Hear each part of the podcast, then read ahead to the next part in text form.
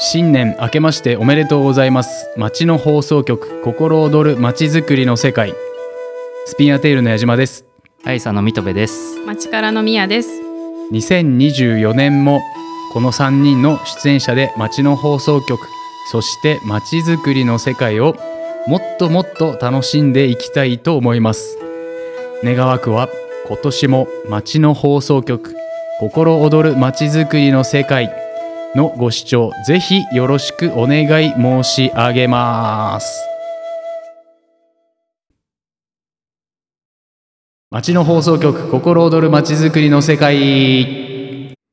この番組は地方で町づくりをなりわいにする3人が町づくりの最前線について語る番組です。ワクワクしながら町を楽しむ方法や町で楽しむ人たちの姿をお送りします。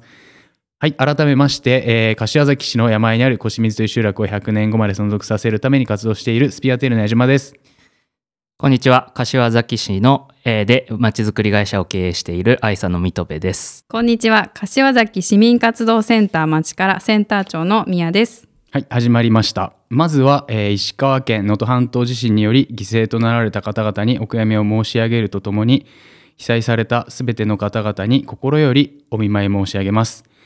それでは今日のテーマを発表いたします。クラウドファンディングとまちづくりです。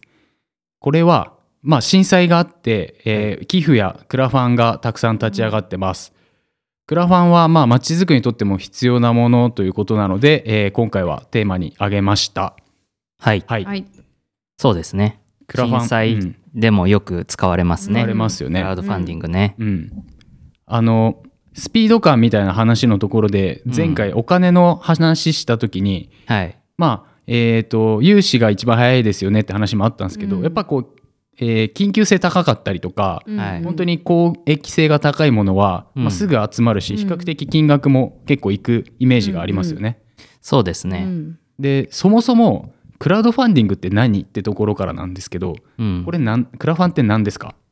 クラファンデって何ですか？クラファンって、はい、まあ、なんて言うんでしょう。とてもシンプルに考えれば、うん募金活動に近いんじゃないですかね。うんうんうんその昔だと、はいえー私が小学生ぐらいの頃だと、うんうん。赤い羽共同募金はいとうんか、ありましたね。まあ、そういうのがうん例えば町内でね、うんうん。町内会長さんが回ってきたりしうん。て集金してる多分地域もあっただろうし、ううん。学校で一世帯いくらとかうん。うん。集めたりとか、うん。なんかそういうのあったじゃないあったありましたね。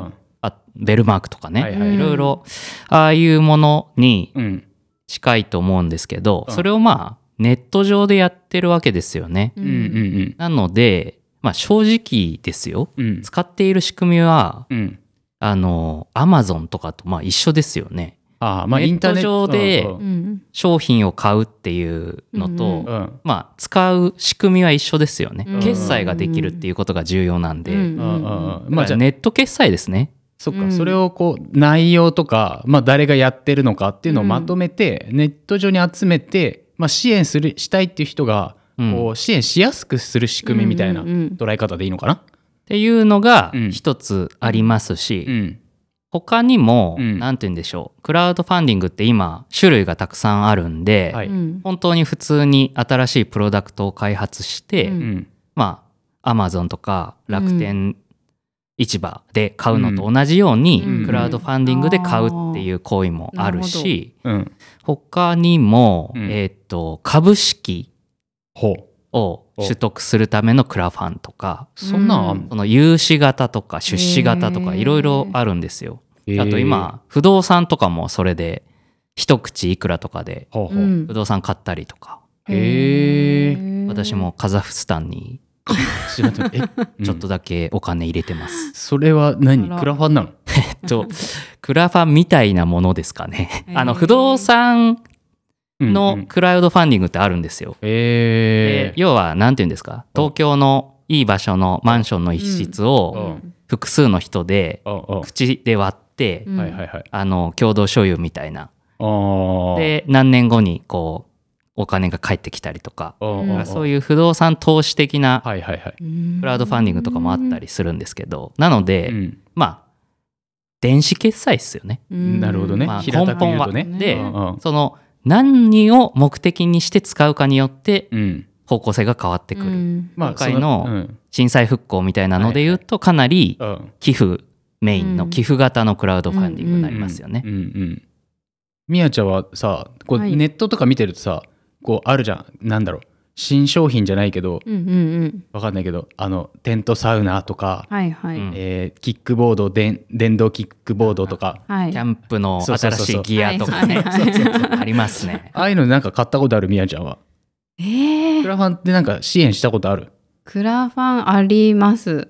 身近なところからですけど、まあ、職業上やるよねやりますね。応援したくなっちゃいますね。なんかやっぱり自分が浮かばないアイディアとかあそういう視点に気づいて動いてる人っていうところでもう尊敬をしますしうん。やっぱりそうやって動いてる方のうん。なんて言うんでしょう。動いていいんだよっていうかみんなもっとやろうよみたいな雰囲気を作れるといいなとも思って応援してるっていうのはありあます。ー結構じゃあ応援的な感じで、はいはい。さっちゃんはなんか購入したことある？そういうので商品。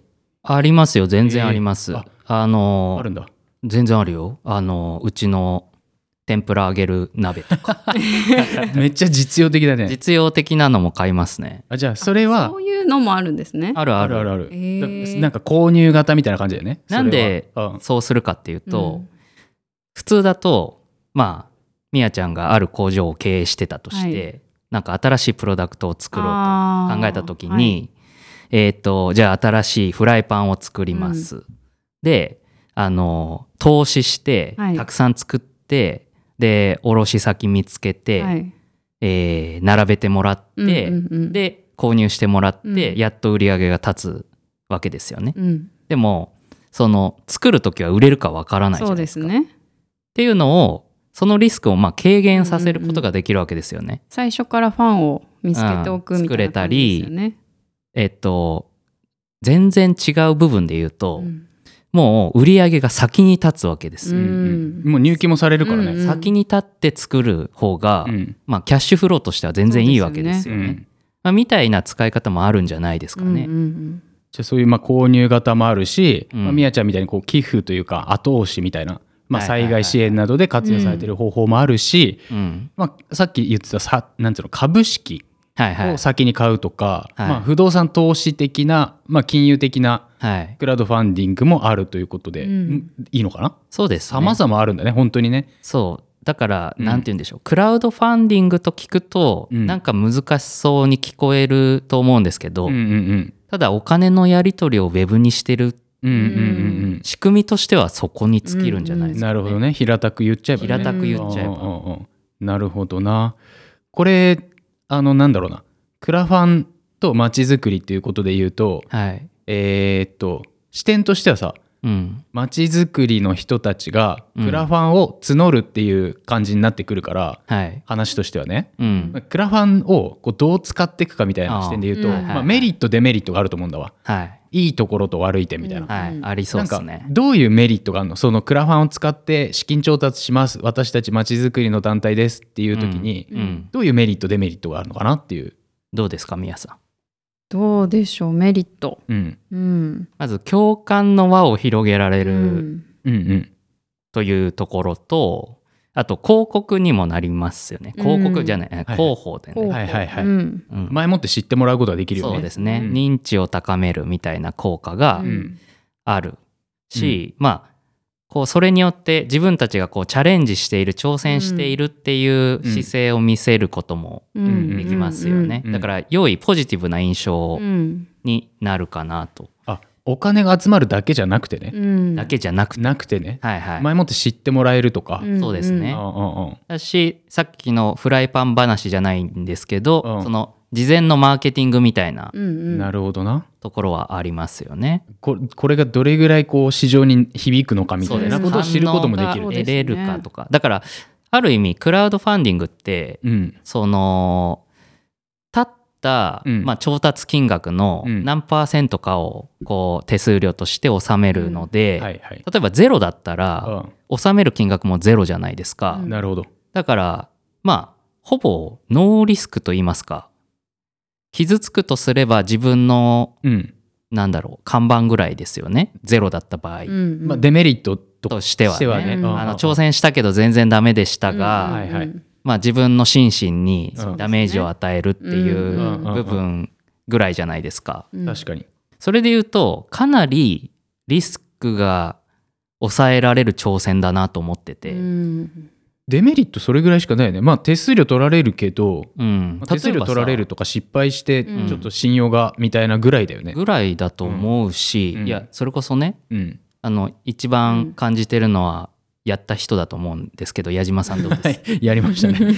やっあなぱたいくら調達したんでしたっけ？目標金額350万ではい。まあありがたいことに369万ぐらい調達することができまして。すごいですでもねやっぱり今さっちゃんが言ってたように、うん。正直でもその、えー失敗した時のリスクはうん。結構震えたよね。震えるよもしね。もしなんか350万って掲げといて、うん。10万とかだったらどうしようって。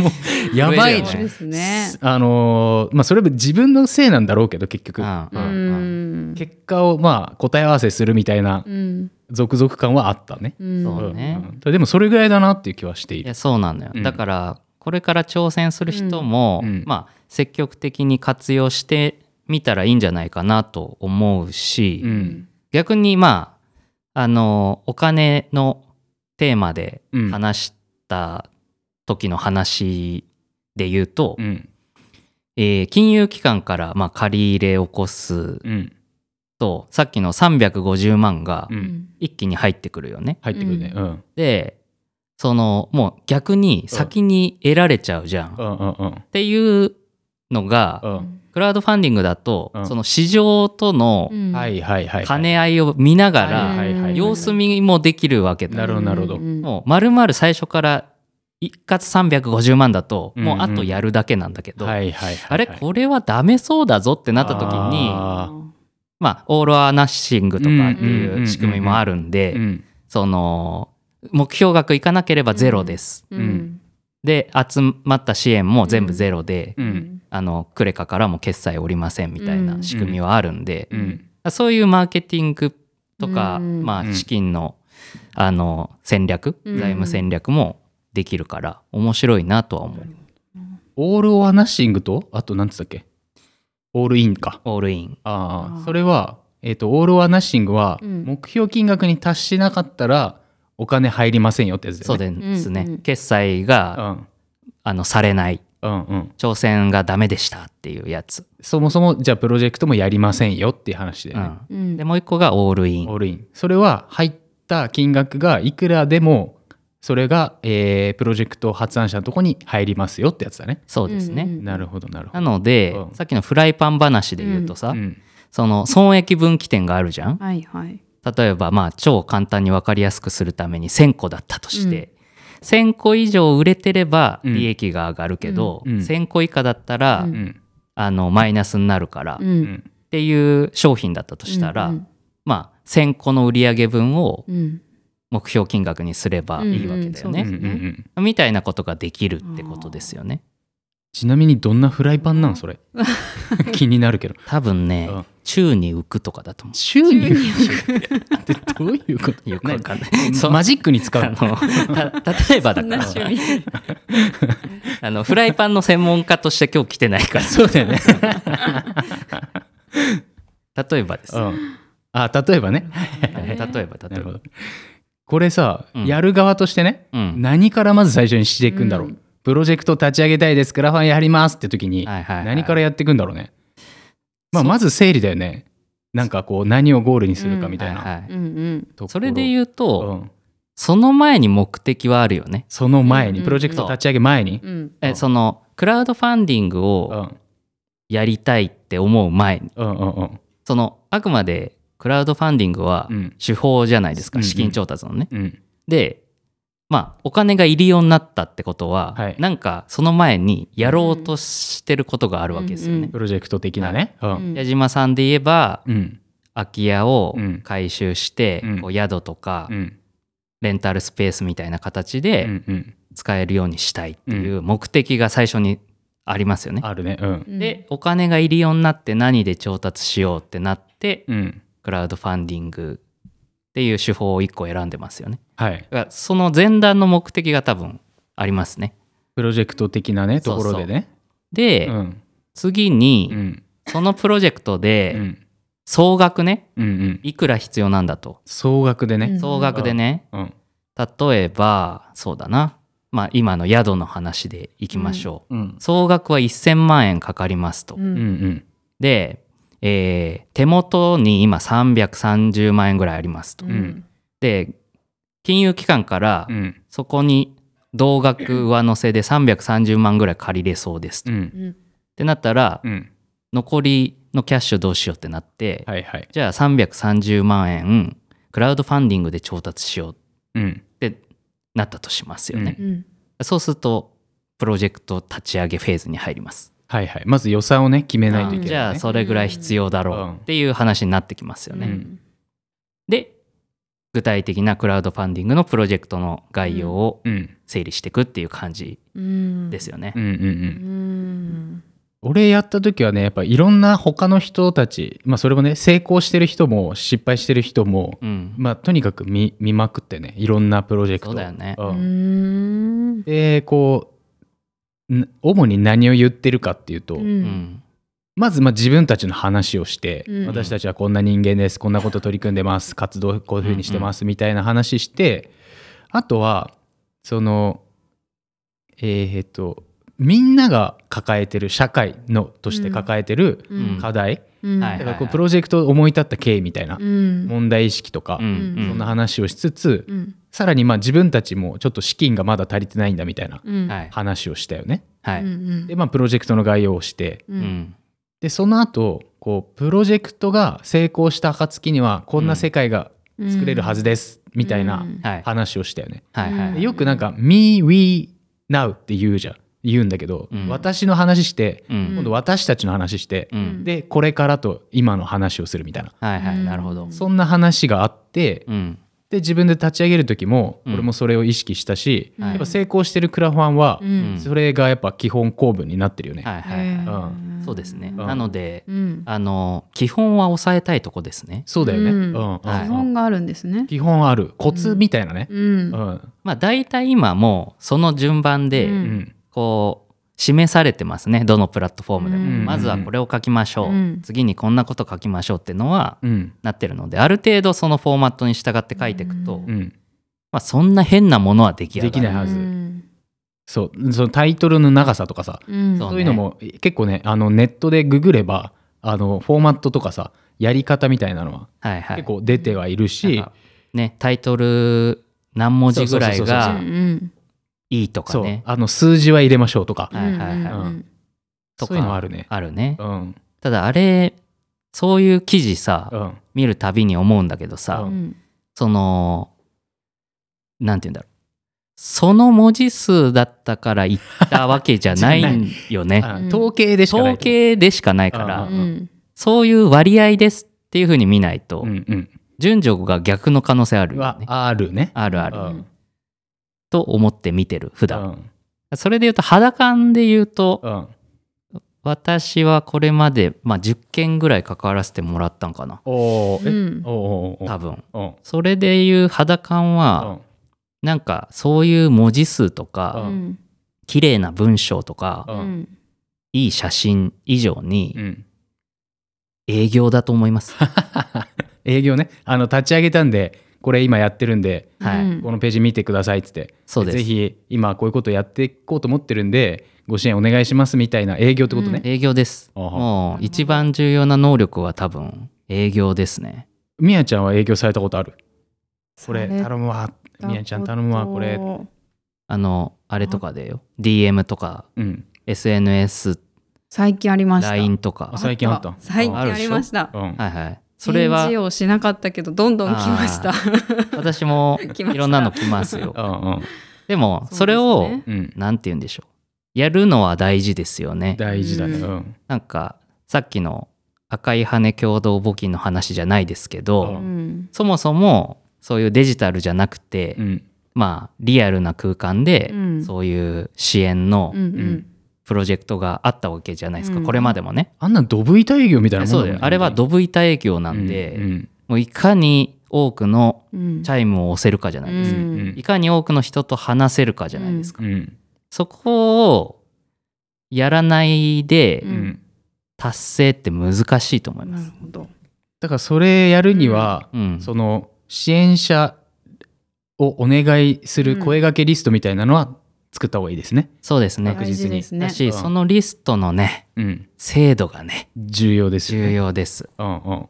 たまにその、うん。なんて言うんですかね。角度がねあそのどうしても、まあ、プロジェクト立ち上げるオーナーさんうん。は、きっとこの人ならっうんて思いながらこうリスト化していくじゃないですか、うんうんその精度がうん。やっぱり人によってうん。すごいばらつくんですよ、あんーその精度が高いうん。オーナーさんはおそらくですよ。うん。うーんと自己評価とうん。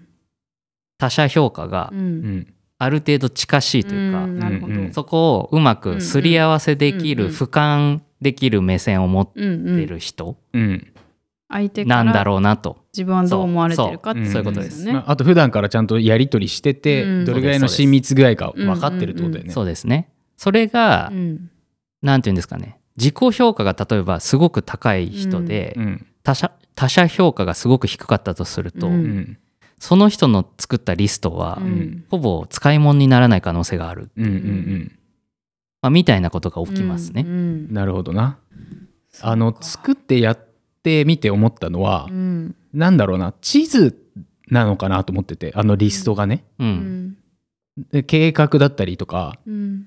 でも今さっちゃんが言ったように正しい、えーその角度がはい。正しいか間違ってるかは、うん。うーんじゃあちゃんと客観的に俯瞰して見れてる人もいると思うんだけど、うん。多分俺はそうじゃなかったの。分かんなかった正直、はいはいはい。角度 ABC とかなんかはい。考えたけど、うん。正直よく分かんなくて、うん。なんかほぼ A だったような気がするんだけど。全員いけんだろうみたいな。でもなんかそれがあるからうんあの進めていかなきゃいけないなって。ちゃんと一人一人丁寧にうん。名前を見て、うん。この人にお願いする時はうん。こういうお願いの仕方とか、うん。その人のことを思い浮かべながら、あのどういうふうに、うん。えー支援を、うんえーお願いするかみたいなことを、まあ、イメージも膨らましたし、自分がこうくじけそうになる時に、うん。いやまだまだこの人たちに声これから声かけなきゃいけないんだからとか、まあ、そういうこうなんか奮い立たせる材料にはなったよね。ううん。うん。そうね。そういう意味でも必要なのかなと思うね、リスト作りっていうのは。いやまあもううんうん。マストっすね。あれはなきゃ無 そうだよね。無謀な人だと思います。うん。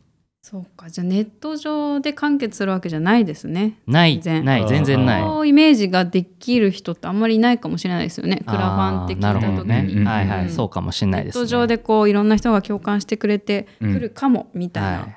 そうだからはありそうですよね。あの購入型の方はどっちかっていうと物がね、うん。商品があこれ普通に欲しいわみたいな感じで買う人は結構バズってほらなんかはい。1000%とかさ、はい。ありますね。2000%とかいくよね。あれはもう本当に、えーオンラインの販売サイトみたいな感じだよね。あれはプロダクトですね。そうだよね。売ってるものは。うん。で、まあ、うちで関わらせてもらっているものとか、うん。そういう街づくりに関するものっていうのはどちらかというと、うん。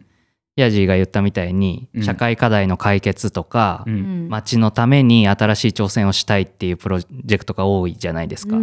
なので、まあ、共感をしてもらって、うん応援してもらう必要がある、うんうんありますよね。うんなので、そういうプロダクトがバズって伸びるみたいなことは、ほぼほぼ起きないわけですよ。そうだよね。うんドブ板です。うんうんうんあのーまあリストが元にドブ板っていうのは大前提の上ではい。なんだろうやっぱりその開始後5日以内にどれぐらいみたいなうん話あるじゃん、うん。まあ統計的なデータなんだろうけど、はい。でもそれもやっぱり意識したらその5日以内に何パーセント集めるとどれぐらいいいとか、うん。残り何5日間で50%達成してるとうん。こう達成率が上がるみたいな、でもねやっぱねその通りにいったもんね本当に、へあーそれは、あの、結構信用できると。うんうんうん。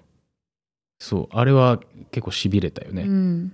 最後、1週間ぐらい？最後3日ぐらい？最後2日すごい3日ぐらいだ来ったよね。ましたよね最うん。後。あれはしびれなんかた本当に。行くか行かないかなってところいや、もう1週間前で、うん。もう無理だわみたいなこと言って言たってた言ってた。言ってた。力尽きそうになってました。力尽きそうになってた。だからやっぱやる人も支援する人もう、ん。うん、なんかね心細くなるんだろうけど、うん。まあ、そういう統計的なデータもあるんでそういうのも見てると、うん。まあ、落ち着いてね諦めることなくうん。ちゃんと最後まで走り切ることができるかなって気はしますね。そうね。ゴールまで何日間設定しましたっけ？えっとですね、1ヶ月半ぐらい？うんそう1ヶ月半ぐらい。結局45日ぐらい。まあ30日ぐらいでもよかったんだけど、はい。ちょうどねあの稲刈りの時期とかぶっててはい。あの散々いろんな人に無謀だって言われた。んだけどまあ45時期考えろそうそうそうそう。45日ぐらいにしましたね。まあ大体30日ぐらいがいいんだよねきっとね。そこもずっと走るわけいやいやですよね。無理無理。やっぱね それ例えばなんかね。無理無理。3か月間とかに設定できるんだろうけど、うん。3か月間走り続けるのは無理だからね。うん。途中で絶対中だるみしちゃうから。そうだよね。それは無理だね。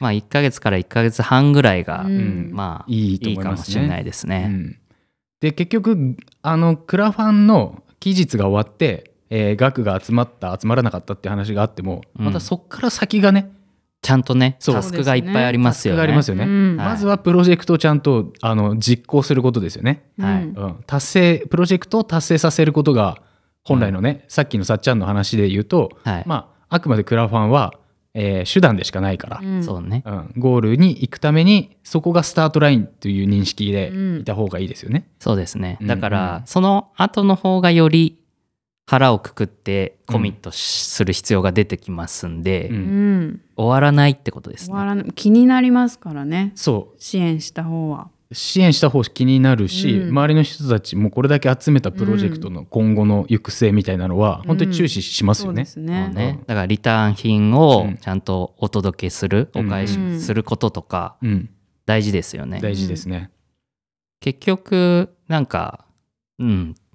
ちょっとこの話していいのか分かんないんですけど、はい。あの人間ねうん。あのお互いにうん、こうバランスシートみたいなのがあると思ってんですよ。貸し借り、うん、うん。はい、あの会社でねはいはい。あの決算の時出てきますでしょ。はいはい。であそのバランスシートが変動するんですよ。うんうんクラウドファンディングをすると。うんうん。例えば私がやりますプロジェクトオーナーとしうんうんて何か立ち上げます、うん。でヤジとミヤちゃんにじゃあ、えー10万ずつくださいとうん。うんうん。お願いして、えー決済してもらったとすると、うん。まあヤジから私うん10万借りますんで、うんうんうん。バランスシート上でこう変動が起きますよね。はいはいはい。みたいなことがあ例えば100人から調達したら100対100でそれが発生してるわけですよ。重い、う んではい。それを、うん。そのなんていうのかな。応援してもらったわけだから、うんうん。なん気持ち的にはよ、うん。増やして返したいじゃん？うん。そうね。うん。で多くのそういう、まあ街づくりとか、うん。そういう共感型のプロジェクトっていうのは、うん。お金で換算するとああはいはいそんな風には返ってこないのよ。はいはいはいはい。投資じゃねえからな。そう投資じゃないから、うん。だから10万いただいて、あうん。その10万の多くは、うん。その掲げたプロジェクトに使う必要があるわかから、ヤジには返せないでしょ？あリターン品として、うん。まあね原材料費30%ぐらいの何かお返しをするとしても、うんうん。7割はプロジェクトで使わないと、うん。そもそもおかしいじゃん、やりたいことがあってうん。みんなに応援してもらってるからね、っうん。てなったらうん。他の何で返そうってことなんですよ。なるね。うん。でそれはうん。やっぱり掲げたビジョンとか社会課題をはい。はい。どれだけあ解決するためにうん。汗水垂らせるかとかうん。結果出せるかでお返しするわけですよ。うん。うん。だからそのお金以外の部分も含めたバランスシートうでうん。ん見てうん。お返しするのがうん。まあ筋だなと思ってて。うん。うん。うん。それがなんか街づくり的なうん。視点かなと思ってるんですよね。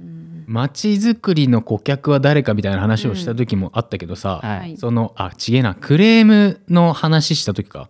そのほらうんえー、と一般の、うん。えー商品って結局買った人が文句言うわけじゃん。うん。はい。でこれがこうなってなかったとか、はいはうまく使えなかったとか思ってたのと違うみたいなうん。クレームがあるでしょ？だはい。けど街づくりってなると、うん。うんそのお金払ってない人もうん。文句言う権利が出てきちゃうみたいな話あったじゃん。あありましたね。それで言うとさそのクラファンでお金支援してくれた人だけじゃなくて、街づくりのフィールドでお金集めるんだったら、ううんん。あのお金支援してない人に対しても、うん。なんかそういうバランスシート的な負債が若干あるのかなって気はしましたね。恐ろしいこと言うね。あ いやでもそういうことだよね。なるほどね。あでもそれはそうかも。まあ例えばさヤジーが集落でねうん。空き家を活用してうん。宿をやりますよってなった時にさうん。まあお金を入れてくれてたわけじゃないお客さんなわけじゃないけど、うん。やっぱ腰水集落の人たちはうん。どうしたって、うんその評価者側にはいるわけ。いる。じゃん。いるうん。おい矢島何勝手なことしてくれてんだとか、ね、あるかもしれない下手なことしたらそうなっちゃうんなうるなる、もんね、うん。なるほど。ちょっと怖いこと言うね。怖い。そういうところはまああるけどでもね、なんつうのやっぱりあ最後までこう諦めないで、うん。ねまあプロジェクトだって、えーお金が集まってからがスタートだからさ、うん。そこから先のいろいろな不確定要素はあるから、うん。まあ、難しいこともいろいろあるんだろうけど、うん。でも最後までこう諦めずにさ、うん。そういう人たちとか、うん。まあ、バランスシート的な話の人たちに、まあ、最後までどう向き合えるかとかさ、まあ、向き合えるような、えー活動を普段からできるかみたいな、ね。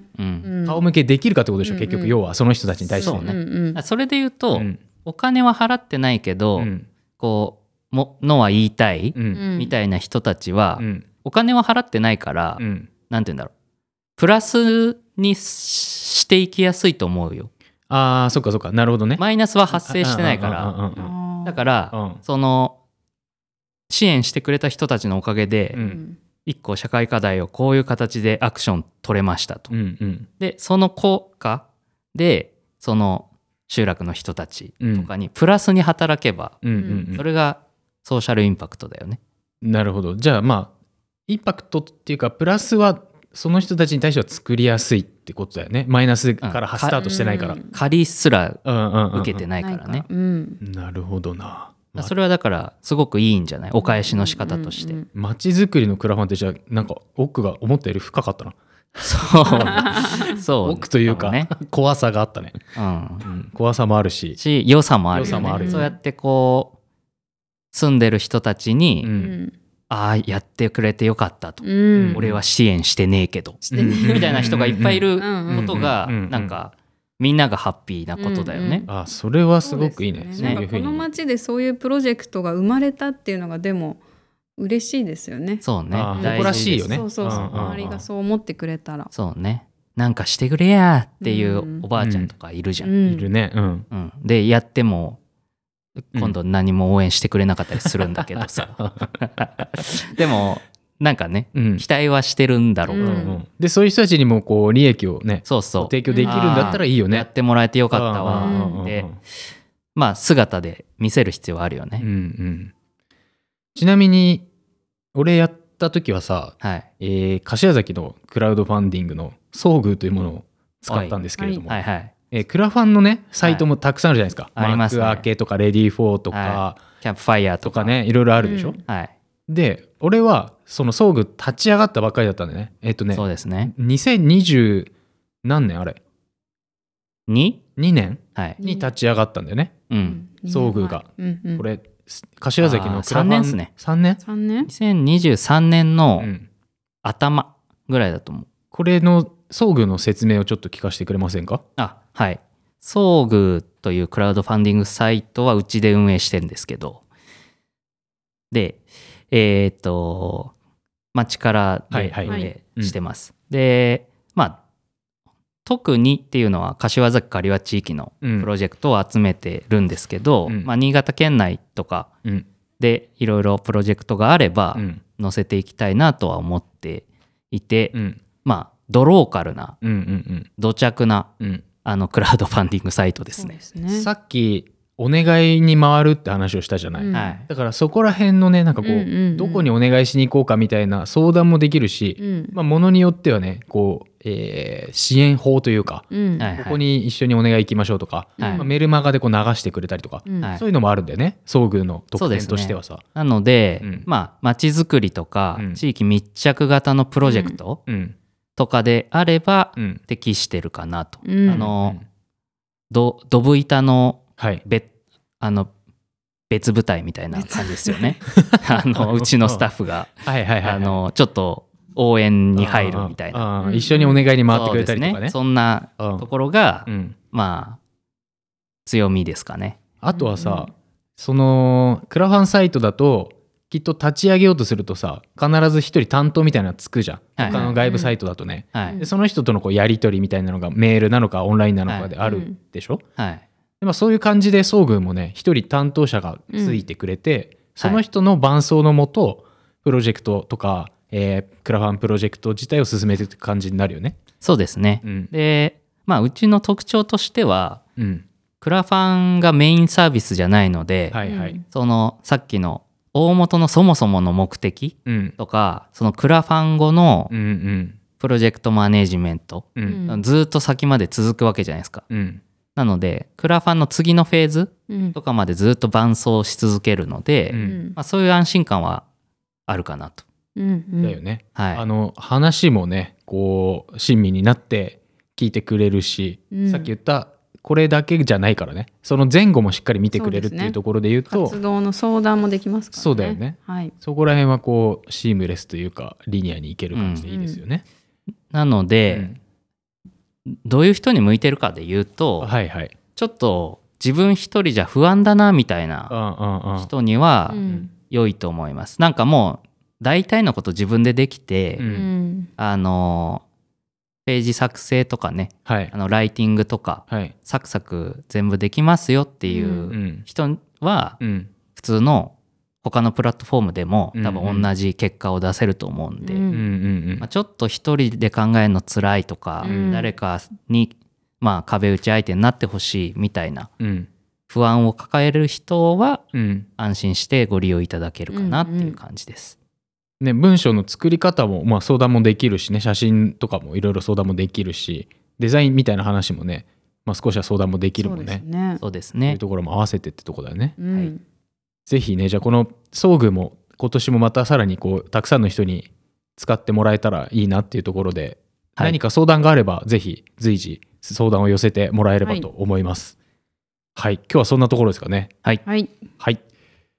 番組への感想、出演者の出演者へのメッセージを番組概要欄に記載の投稿フォームまでお送りください。または X でハッシュタグ町の放送局をつけてツイートしてください。よろしくお願いいたします。今日ここまでです。ありがとうございました。ありがとうございました